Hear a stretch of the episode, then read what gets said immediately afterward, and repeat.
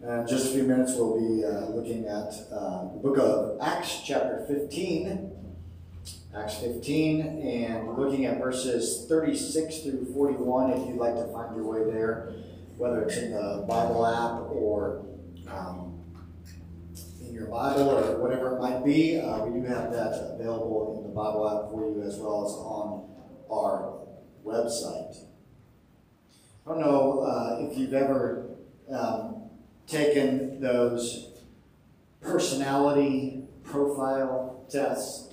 It seems like there's always a new one every few years, and you know, people are always sharing them on social media. Like, what are you? Are you I don't know. Maybe you're a Bigfoot or something. I don't know. None of them say that, but there used to be like the DISC profile, and I took that, and I was a high D. Ooh, surprise! And you know, there's all these different ones. And so this week I was sitting there and I was like, oh, I found another one. And I was like, I wonder what this is. And it makes you, it's an animal one. You're either a lion, a wolf, a bear, or a dolphin. And so I took this and it says, congratulations, you're a lion. Wonderful. What does that mean? I don't know. It told me I was a lion, but my favorite part was it said 10 to 15% of people are lions. I was like, oh, well. Yes, I'm in the top tier here. And people want to be a lion. And I said to my wife later, I said, yeah. I said, people want to be a lion until they are a lion.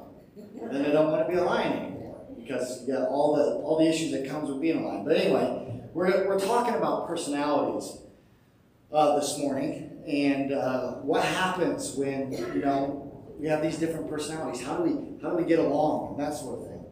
I don't know if you've heard about the two porcupines that were in freezing temperatures. They huddled together to try to keep warm. They had a problem because when they got too close to one another, their quills would stab each other. So they had to move apart. They needed each other for warmth, but they needled each other with their quills. And you know, sometimes church members are like those porcupines. We need each other, but we end up needling each other by just how abrasive we are, or this, that, or the other. Vance Havner said that there are many porcupine Christians. They have their good points, but you can't get near them. Undoubtedly, if you have been in church for any length of time, you've met someone whose personality just grated on your personality. And you know that you're supposed to love these people, and if you were honest, you would say that you really don't like them. You may have even been serving in ministry where you've tried to work with someone who wanted to do things in a way that seemed wrong to you. And you could tell that there was, that just wasn't going to work out. And you knew that your way was the right way, and you just wish that they would follow your way. And I wish I was speaking in hypotheticals, but I'm not. I've been in ministry for over 20 years, and what I'm describing is a reality. In fact, I would venture to guess that this description may even describe someone's marriage. We need to learn to deal with situations of differing personalities, and there's a lot of reasons that we need to deal with it. First and foremost, the command for us is to love one another, and that's not a small command. It's the second greatest commandment in the scripture, only after love of God. If we do not love our brothers and sisters in Christ whom we have seen, then we cannot love God whom we have not seen, according to 1 John chapter 4. Also, Christian unity is not a minor issue in scripture. Just before his death, Jesus prayed for unity so that the world would know that the Father had sent him. We can't shrug it off and pretend like, well, it's no big deal. Let me also say this. Sometimes Christians get discouraged. They've quit serving the Lord because of a clash that they had with another believer. Some have even dropped out of the Christian life altogether because of what they either observed or what they experienced in the church. They got hurt. And they wrongly concluded, since all Christians are a bunch of hypocrites, Christianity must not work. And they fall away from the Lord. And so we have to learn what the Bible has to say and what the Bible has to teach us about resolving our personality differences. I'm thankful for passages like Acts 15:36-41, which gives us some insight into how to deal with personality and methodology differences. So I would ask that if you are willing and able, would you please stand out of respect for God's word this morning as we look at Acts 15:36-41. I'll be reading from the English Standard Version this morning. And after some days, Paul said to Barnabas, "Let us return and visit the brothers in every city where we proclaim the word of the Lord and see how they are." Now Barnabas wanted to take with them John called Mark.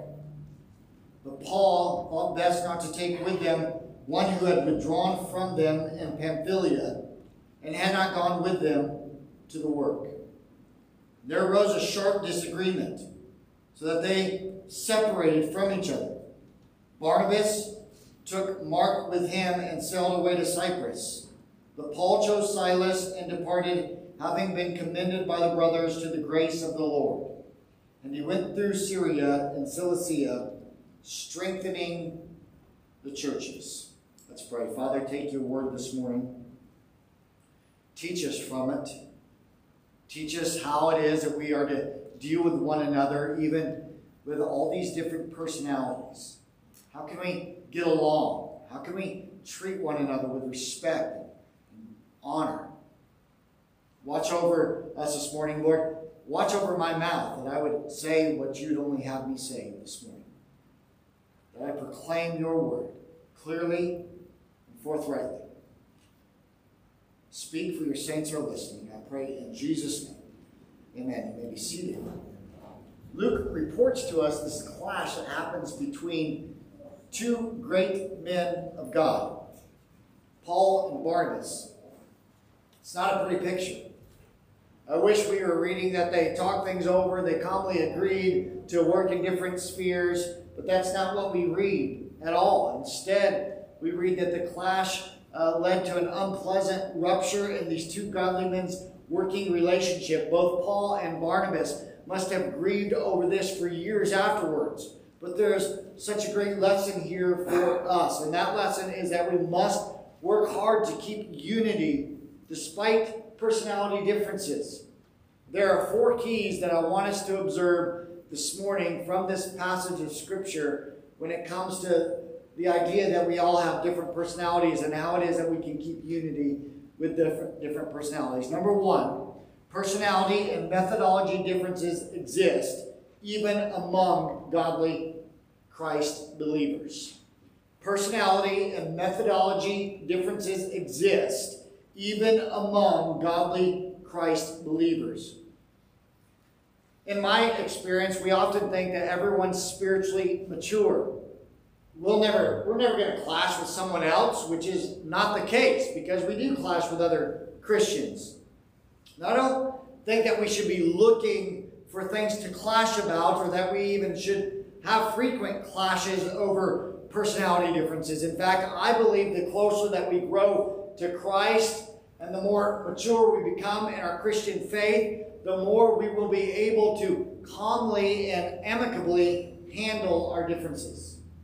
However, until we are perfectly sanctified in heaven, we will have differences with one another. It's just the way it is.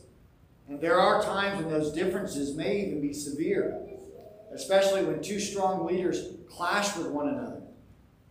I want us to see four things concerning these clashes in personality and methodology that I think will be beneficial. First, I want us to see clashes between those with the same theology. Clashes between those with the same theology. Notice theology does not matter. There can still be clashes between those people that have the exact same theology. Paul and Barnabas had just left the Jerusalem Council, where we saw a few weeks ago the core issue was salvation by grace alone, through faith alone, and Christ alone. And this was affirmed at the council. They had the same theology. Both Paul and Barnabas agreed about it. They had worked together for over a year, reaching the church in Antioch. I'm certain that they had to agree on the core doctrines that were essential to the Christian faith. But now we see this personality clash between them. And it's a clash over practice and ministry. And it's whether we should take John Mark on the second missionary journey with us. You see, this isn't a clash over theology. They had the same theology, but it's just a practical ministry clash. Secondly, there can be a clash between those committed to the cause of Christ. Paul and Barnabas aren't these baby Christians. Both of these men have been walking with God for years. Acts 11 describes Barnabas as a good man and full of the Holy Spirit and faith, whom the Lord used to bring considerable numbers to saving faith. Paul is described as being filled with the Holy Spirit.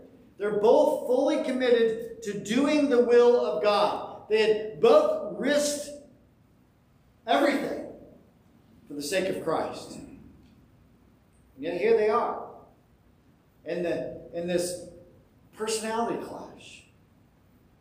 Both committed to the cause, both with the same theology. Thirdly, notice that there can be clashes between those who have served together for a long time. Paul and Barnabas, they have a long history together. Barnabas was the one who had went to Paul and listened to his testimony when the Christians in Jerusalem were afraid to accept Paul. I mean, he'd been killing all these Christians, throwing them in jail. Nobody wanted to be around Paul, and it's Barnabas that goes to him. Barnabas had also went to Tarsus to look for Paul and brought him back to labor with him in ministry at Antioch. The Holy Spirit directed the two men to be commissioned together to go on their first missionary journey. These men had served together in a spiritual battle with one another. Paul had a godly concern to revisit the churches they had seen God establish on the first missionary journey that they had gone on to see how the churches are doing. And both of these men had a heart for the well-being of the churches. Yet, these two teammates who had served and they had labored and they had suffered together for many years for the cause of Christ clashed. Just because you served together for years, it doesn't erase personality differences. And they can still lead to strong clashes. Fourthly, resolution may require outside help.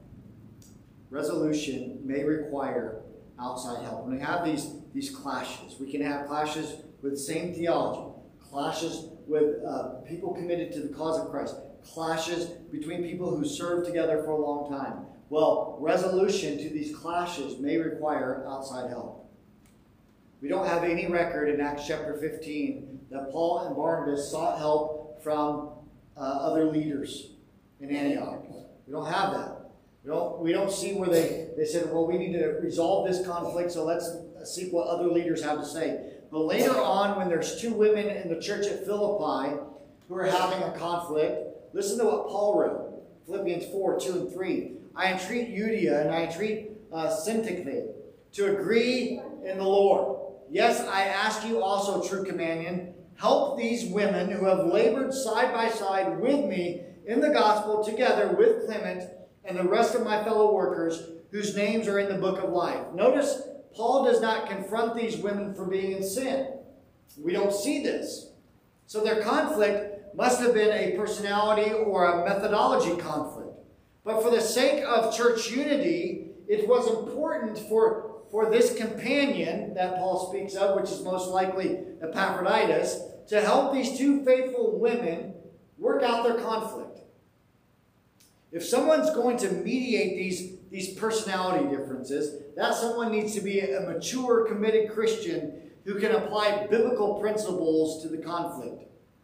They should be objective in how they listen to both sides before making judgment as to who is at fault. And they have to be open and direct and truthful. Paul didn't beat around the bush, did he? He didn't drop hints of what the problem might be. Instead, he directly names these two women in a letter that would be read to the entire church and by Christians for over 2 millennia. How would you like to be these women? Right? Your little spat in the church now gets read by everybody in front of the whole church. And now it's a part of history. A mediator also must be affirming and positive wherever they can. Notice what Paul says here. He affirms these women for sharing his struggle in the gospel. He assured them that their names were written in the book of life. He doesn't doubt their salvation. He doesn't say, oh man, you got to watch these 2 women. I don't even know if they're saved. So this is just to say that if you're in a conflict with another believer, with a personality that grates on your personality, or another believer who just wants to do things differently, then don't escalate that conflict by questioning their salvation, by coming to the pastor or someone else and be like, I don't even know if so-and-so's saved. Don't attack their motives, right? We like to do that. We like to assume someone's motives. Don't attack their motives as being sinister, saying, well, they had it out for me. Instead, recognize that personality and methodology differences may exist, even among true believers. Secondly, I want us to see that we must ask, what is the real cause of difficulty? We must ask, what is the real cause of difficulty? We have to do a complicated thing at this point when there's a difficulty with someone else. We have to try to disengage our emotions and think objectively. And that's sometimes hard to do because when you have personality problems, it's hard to disengage your emotions. So often our emotions come to the forefront, and that's how we want to act and react to situations. So I have 5 questions to help us when it comes to these difficulties. Question number 1, is it theological?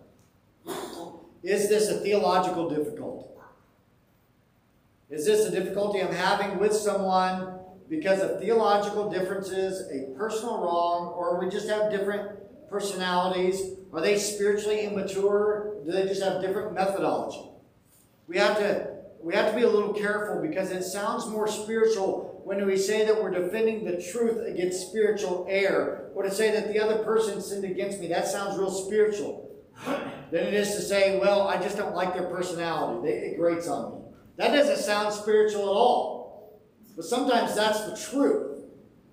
It's also real easy to label the other person as being spiritually immature rather than admit your own shortcomings and your own faults. So it's they're not as strong as a Christian as they should be. In this case of Paul and Barnabas, both of these men are spiritually mature men. Both were totally committed to the Great Commission. And as far as we see in the scripture, this conflict is not the result of sin from one of them, though I do believe their response and how they dealt with the issue was indeed sinful. I'll get to that in a little bit. Usually, if there is a conflict or difficulty, it's for a variety of reasons.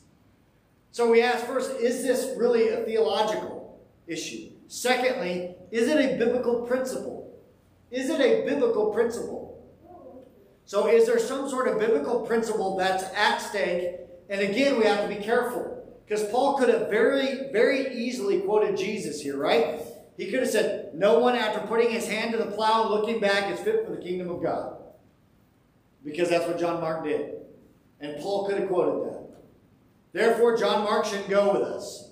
Barnabas could have countered with, yes, but God is the gracious God of the second chance. We see this in Jonah. We see this in Peter. We need to give John Mark a second chance. You see, both men had scripture that would reinforce their belief. And sometimes because of personality differences, one person will emphasize a certain biblical principle while another person emphasizes a different biblical principle. Now, if this principle is essential to someone's ministry, their approach to ministry, it might be best to agree and do ministry separately, to say, okay, well, we're not going to see eye to eye, so you got to do ministry in your way, and I got to do it separately somewhere else. Here's a question. What if we can't separate from the person? What if you're clashing with someone that you're married to? Then what do you do? And this happens often. It happens more often than you might think. I've talked with couples that don't sleep in the same bedroom, and it's not because one of them snores too loud. I've seen people married for years that don't even get along. They think they know their spouse. They don't go through any marital counseling or anything like that. And then they get married and they realize, wait a second, their personality clashes with my personality. It's like my wife and I, we are exact opposites. I mean, total opposites. If you know her and me, you know we are exact opposites. And this leads me to the third question that we have to ask. Is God trying to develop godly character in me? Is God trying to develop godly character in me? There are times that God in His grace, and sometimes I believe in His humor, brings two people together whose personalities are like sandpaper to one another. They just are. But how are, you know what the beauty of sandpaper is? You use it to take off rough edges. That's the beauty of it. We don't need patience, gentleness, kindness, self-control, etc. when the other person agrees and sees everything our way. You don't need that kind of stuff. When they're, oh yeah, that's a great idea. Yeah, you go ahead. Wonderful, wonderful. I agree wholeheartedly. Right? You don't need any patience when that's all that ever happens. I don't need to learn to deny myself when the other person thinks that I'm wonderful.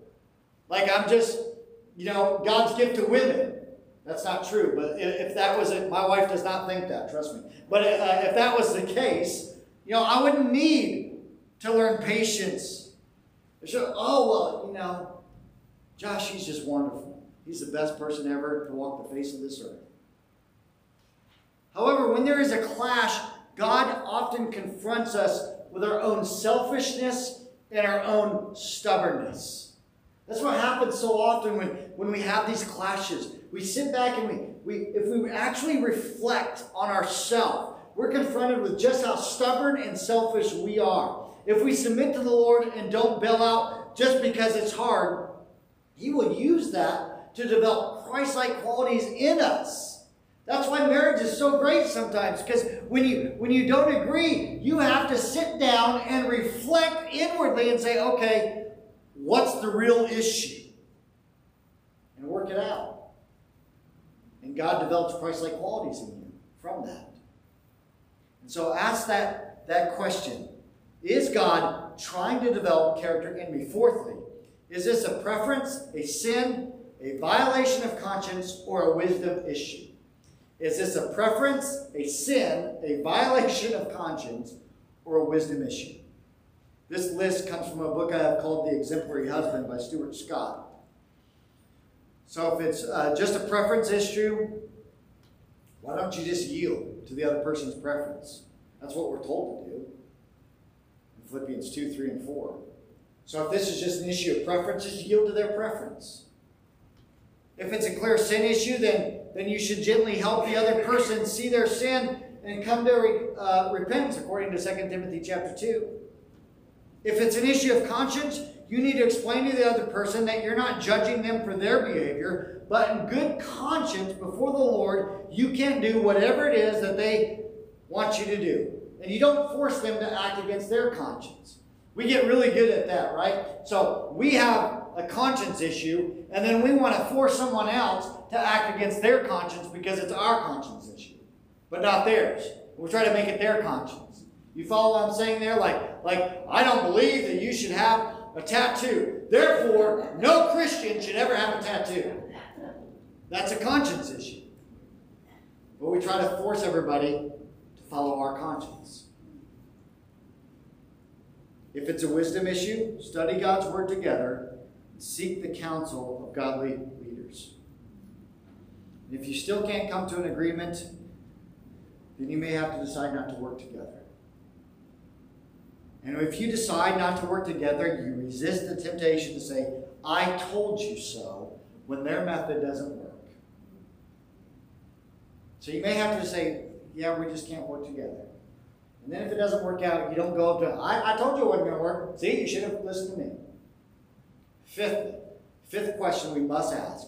Is God trying to teach me about the body of Christ? Is God trying to teach me about the body of Christ? This is such a great question because so many church conflicts happen because people do not understand their God-given different spiritual gifts. Church consultant called George tells a story about a church he visited as a consultant. Cars were all lined up to get into the parking lot. Young families filled the auditorium and the Sunday school. He learned that many of them were new believers, excited about the church. They liked the fellowship. They liked the worship. They liked the pastor's warm and friendly messages. But the pastor was discouraged and he was ready to resign because some of the most mature saints in the church who taught large Sunday school classes were highly critical of his ministry. They said he had weak teaching, they complained. Nobody can grow on this kind of food, they griped.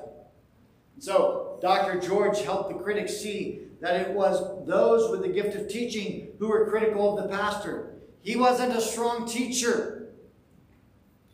He was gifted in evangelism and encouragement. Rather than criticize him, those that are gifted in teaching need to see that he was bringing in hundreds of young families who needed to be taught by these gifted teachers. Without the pastor, they wouldn't have anybody to teach. The same thing can happen in a church where the pastor is a gifted teacher, but he's not a gifted evangelist, right? Those gifted in evangelism gripe that nobody's being won to Christ and the ministry of the pulpit and yada, yada, yada, and go on and on because they don't have the same gifts. Dr. George points this out. You can often tell what a person's spiritual gift is by what they criticize. The woman who complains that a church is uncaring probably has the gift of mercy. The guy who gripes about a lack of organization in the church probably has the gift of administration. If you have a personality or a methodology clash with someone, listen to what they're criticizing. Listen closely. What are they criticizing? And you may discover their gift. And if you affirm that gift, perhaps you can divide up the work according to the different gifts and work harmoniously together. Say, well, you know what? Why don't you take this? Because you obviously have this gift. In order to maintain unity, we must recognize that differences exist between godly leaders. And we must ask, what is the real issue of this difficulty? Thirdly, we must judge our pride and anger and get to the heart of the genuine issue in a spirit of love and humility. We must judge our pride and anger and get to the heart of the genuine issue in a spirit of love and humility. So what happens whenever we have these personality clashes, right? We want to know who's right, don't we? We see, if we read a personality clash, we want to say, well, who's right? If we're in a personality clash, well, who's right in this matter? Luke was obviously close to Paul, but he didn't blame Barnabas or Paul. And so we have to be careful. Some might give us a slight nod to Paul here, because it says that the brethren commended both him and Silas to the grace of God, and nothing is really said about Barnabas and John Mark, except that they sailed to Cyprus. But we have the rest of Scripture. I believe we can say that both men were right and both men were wrong. Paul was right in that he was a sturdy pioneer. He was fearless and venturing into enemy strongholds. He needed teammates who would not run from the battle when things got hard. John Mark had not proven himself to be this kind of man, and therefore he should not have gone with Paul in the first place. Barnabas was right in that he could see in John Mark the undeveloped potential, and he wanted to extend God's grace to this young man despite his earlier mistakes in deserting the cause. History actually proves him right, and that Paul later tells the church in Colossae to welcome Mark, which is John Mark. And in his final imprisonment, Paul tells Timothy to bring Mark with him because he was useful to Paul for ministry. So Barnabas's efforts to reclaim Mark for the cause paid off. So both men were right. However, I believe both men were wrong. And this is why it seems that both of these men fell into sinful anger. The way that they handled their disagreement. They both did what we often do, right? They stubbornly dug in their heels and refused to affirm the other man's point of view. And I'd be willing to bet both said that they were standing on biblical principle. Now get this. Both could have actually agreed to disagree and prayed for one another as they parted ways in a spirit of mutual respect. That's not what happened. We're told that they had a sharp disagreement. That is a state of intense emotional turmoil, especially expressed in words, is what that means. A sharp disagreement. They were provoked with one another. Neither man was following Paul's later directive from Colossians chapter 3, verse 12. Put on then as God's chosen ones, holy and beloved, compassionate hearts, kindness, humility, meekness, and patience towards one another. It may have been God's will for them to separate, but it was not God's will for them to separate through a heated fight. I want to look at two practical things here that will benefit us. First, it's often that our greatest strengths are the area of our greatest weakness. It's often that our greatest strengths are the area of our greatest weakness. Paul's strength was that he was resolute in his commitment to follow Christ no matter the cost, to stand firm in his convictions. You could beat him, you could throw him in prison, you could stone him, you could shipwreck him, but it didn't matter. You are not going to stop Paul from proclaiming the gospel of Jesus Christ. Paul's weakness was that this resolute commitment of his hindered him from accepting and working with a weaker man like John Mark, who had potential but needed patience and some nurture. Barnabas' greatest strength was his ability to encourage the faint-hearted. He was a champion of the outsider. He was a champion of that fringe person. He knew how to show grace to those who had previously failed, but he erred on the side of showing grace to those who needed to be confronted. Paul mentions this in Galatians 2:13 when he said that even Barnabas was carried away with the hypocrisy of Peter and the other Jews who withdrew from eating with the Gentile Christians out of fear of offending the Judaizers. So here's the lesson in all this. Know yourself, whereby God's grace are you strong and gifted. Exercise your strength for the glory of God. However, it would be best if you also were careful that your strength doesn't lead you into sin. Secondly, notice this. God always uses imperfect, earthen vessels like us in his service. We should not put too much trust in men, but in God, who alone is perfect. We're imperfect.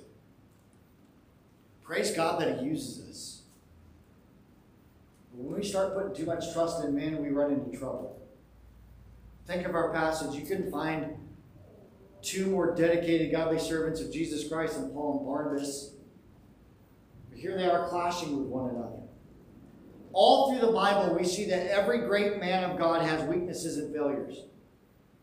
While there's a proper place for trusting the leaders that God has placed over us, and we should trust them, we have to be careful that we don't put them on a pedestal. If we trust in men rather than the Lord himself, we'll be shaken when those men disappoint us. There's all kinds of big name Christian leaders that have fallen in the last few years. People are shaken to their core because they put their trust in men. The fact that God uses imperfect men and women in his service should encourage all of us to get involved in ministry as well. Trust me, I'm not perfect. I didn't say, well, you know, I'm pretty perfect. I think I ought to be a pastor. No, far from it. As long as we're not tolerating no one's sin in our lives, God can and will use you for His purposes despite our imperfections. And that should encourage all of us to be involved in ministry. The last thing I want to share with you this morning is this. If we can't work it out, we still serve, even though separately. If we can't work it out, we still serve, even though separately. As I said previously, unity does not mean that we all have to work closely with one another. While we need to work hard to try to work out any differences that we have, there are times when two workers may actually need to recognize that God is calling them to serve the Lord in different spheres. And that's okay. If there's a parting of ways, it should be done with mutual respect and without bitterness or animosity. We see that that rarely happens, right? Christians get mad and they blow up and they're all angry at someone in the church and they leave the church and they go tell everybody in the town about how terrible that church is. That's the way it usually happens. When I read this passage, I wish we had some words about Paul and Barnabas, that they came and eventually patched things up before they parted ways and they prayed for one another and blessed one another's ministry, but that didn't happen. Paul did later speak in a supportive way about Barnabas and Mark. Unity also doesn't mean that we all have to agree on every secondary doctrinal or practical matter either. A few weeks back, I mentioned that there are some core truths that every Christian must hold to, or they're denying the faith. However, there are many issues where godly Christians who are committed to the Scriptures disagree. We have to be charitable towards one another on these matters, not lord our preference over people. And finally, there are many differences over methods that we use to do the Lord's work. We should always seek to follow biblical methods, not worldly methods. Some methods are so unbiblical that they deserve criticism. However, just like with doctrine, godly people disagree over methods, right? That's just the way it is. We have to be charitable towards those whose methods we disagree with, even if we can't work closely with them. Don't run them down. The point being, if you can't work it out, don't allow that to keep you from serving. If something happens and you're just like, I got to part ways, don't part ways and not serve and just leave altogether. Part ways and still serve somewhere else or where you're gifted at. I want to close similarly with how I close every week, by saying that you really have nothing to motivate you to work out your personality differences if you're not a believer. Sure, you may have a relationship that you're struggling with, but ultimately, if you're not both believers, are you really going to put others before you? You see, one of the marks of a true believer is indeed their desire to put others first. That's their desire. Maybe this morning or today you'd want to make that commitment. You want to trust in Christ as your Savior so that you can take the first step in working out those personality differences, to know what it's like to actually live your life by putting other people before you. Christ doesn't come to fix your personality, right? That's not like, He doesn't say, I came to fix your messed up personality. But He does come and say, take up your cross and follow me. It's a call to die to self and live for Him. And if you'd like to do that today, you can do that by calling out to Christ to save you, by trusting in Him. You can do that by praying something like this: Dear Lord Jesus, I believe You are God's Son. You died to forgive me of my sins. I know I'm a sinner. I ask You to forgive me. I turn from my sin. I receive You as my Lord and Savior. Thank You for saving me. I want to live for You the rest of my life. Amen. It's not a magic prayer. Christ saves you if you put your trust in Him. He causes you to now want to live for Him as you die to self. If you said a prayer or you want to know more about that, I'd love to follow up with you. If you're online, you can text the word faith to 309-328-3488. It's the word faith to 309-328-3488. It'll just take you through a follow-up. If you don't want to do that, you just want to send a text message to that number, you can do that as well, and I'll try to get back to you. There was a British admiral, Lord Nelson. He once came on deck of a ship and he found two of his officers fighting. He whirled them around and pointed to the enemy ships nearby and exclaimed, "Gentlemen, there are your enemies." Whenever we face personality and methodology differences in the church, we need to remember that the enemy is out there. We are too often quarreling and fighting amongst ourselves, sometimes over silly things. But we're on the same team, members of the same body, committed to furthering the gospel of Jesus Christ in the same community. If possible, we need to work together despite our personality and methodology differences. And if we can't do that, then agree to continue to serve the Lord separately while affirming one another's gifts and contributing to the cause of Jesus Christ. Maybe the Lord has spoken to you this morning on how you've handled personality differences. Maybe you've dug your heels in and said, "I'm not going to budge." I want to give you a chance to respond. You can do that in your pew by praying. You can come forward and ask for prayer if you want to do that. I just want to give you a chance to respond this morning as we close out the service with a song. Let's pray together. Father, thank you for your word this morning. I'm thankful that we can read of these clashes even in Scripture between two godly men. We can learn from it.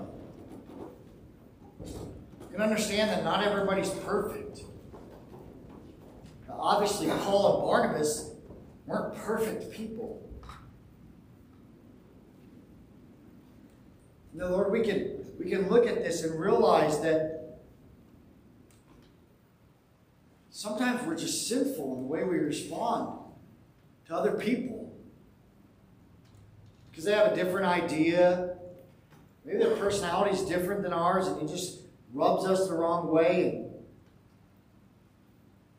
instead of actually asking questions about what's going on, a response so often is a quick, knee-jerk, sinful reaction. Where I know I've done that in my own life. I'll probably do it again before this month's over. Lord, would you speak to our hearts this morning? Maybe we've driven someone away by our response. Maybe there's someone that's no longer in this church because of our response. Would you speak to us? Perhaps we need to seek forgiveness from you and from them because we've had a sinful response.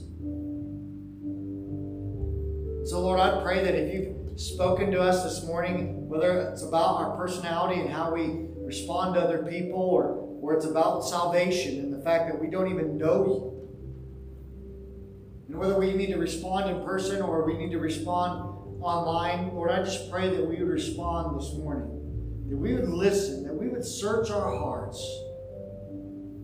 We'd ask ourselves if you are calling us to respond to this message, to your word this morning. I pray this in Jesus' name. Amen. As we sing, keep you warm.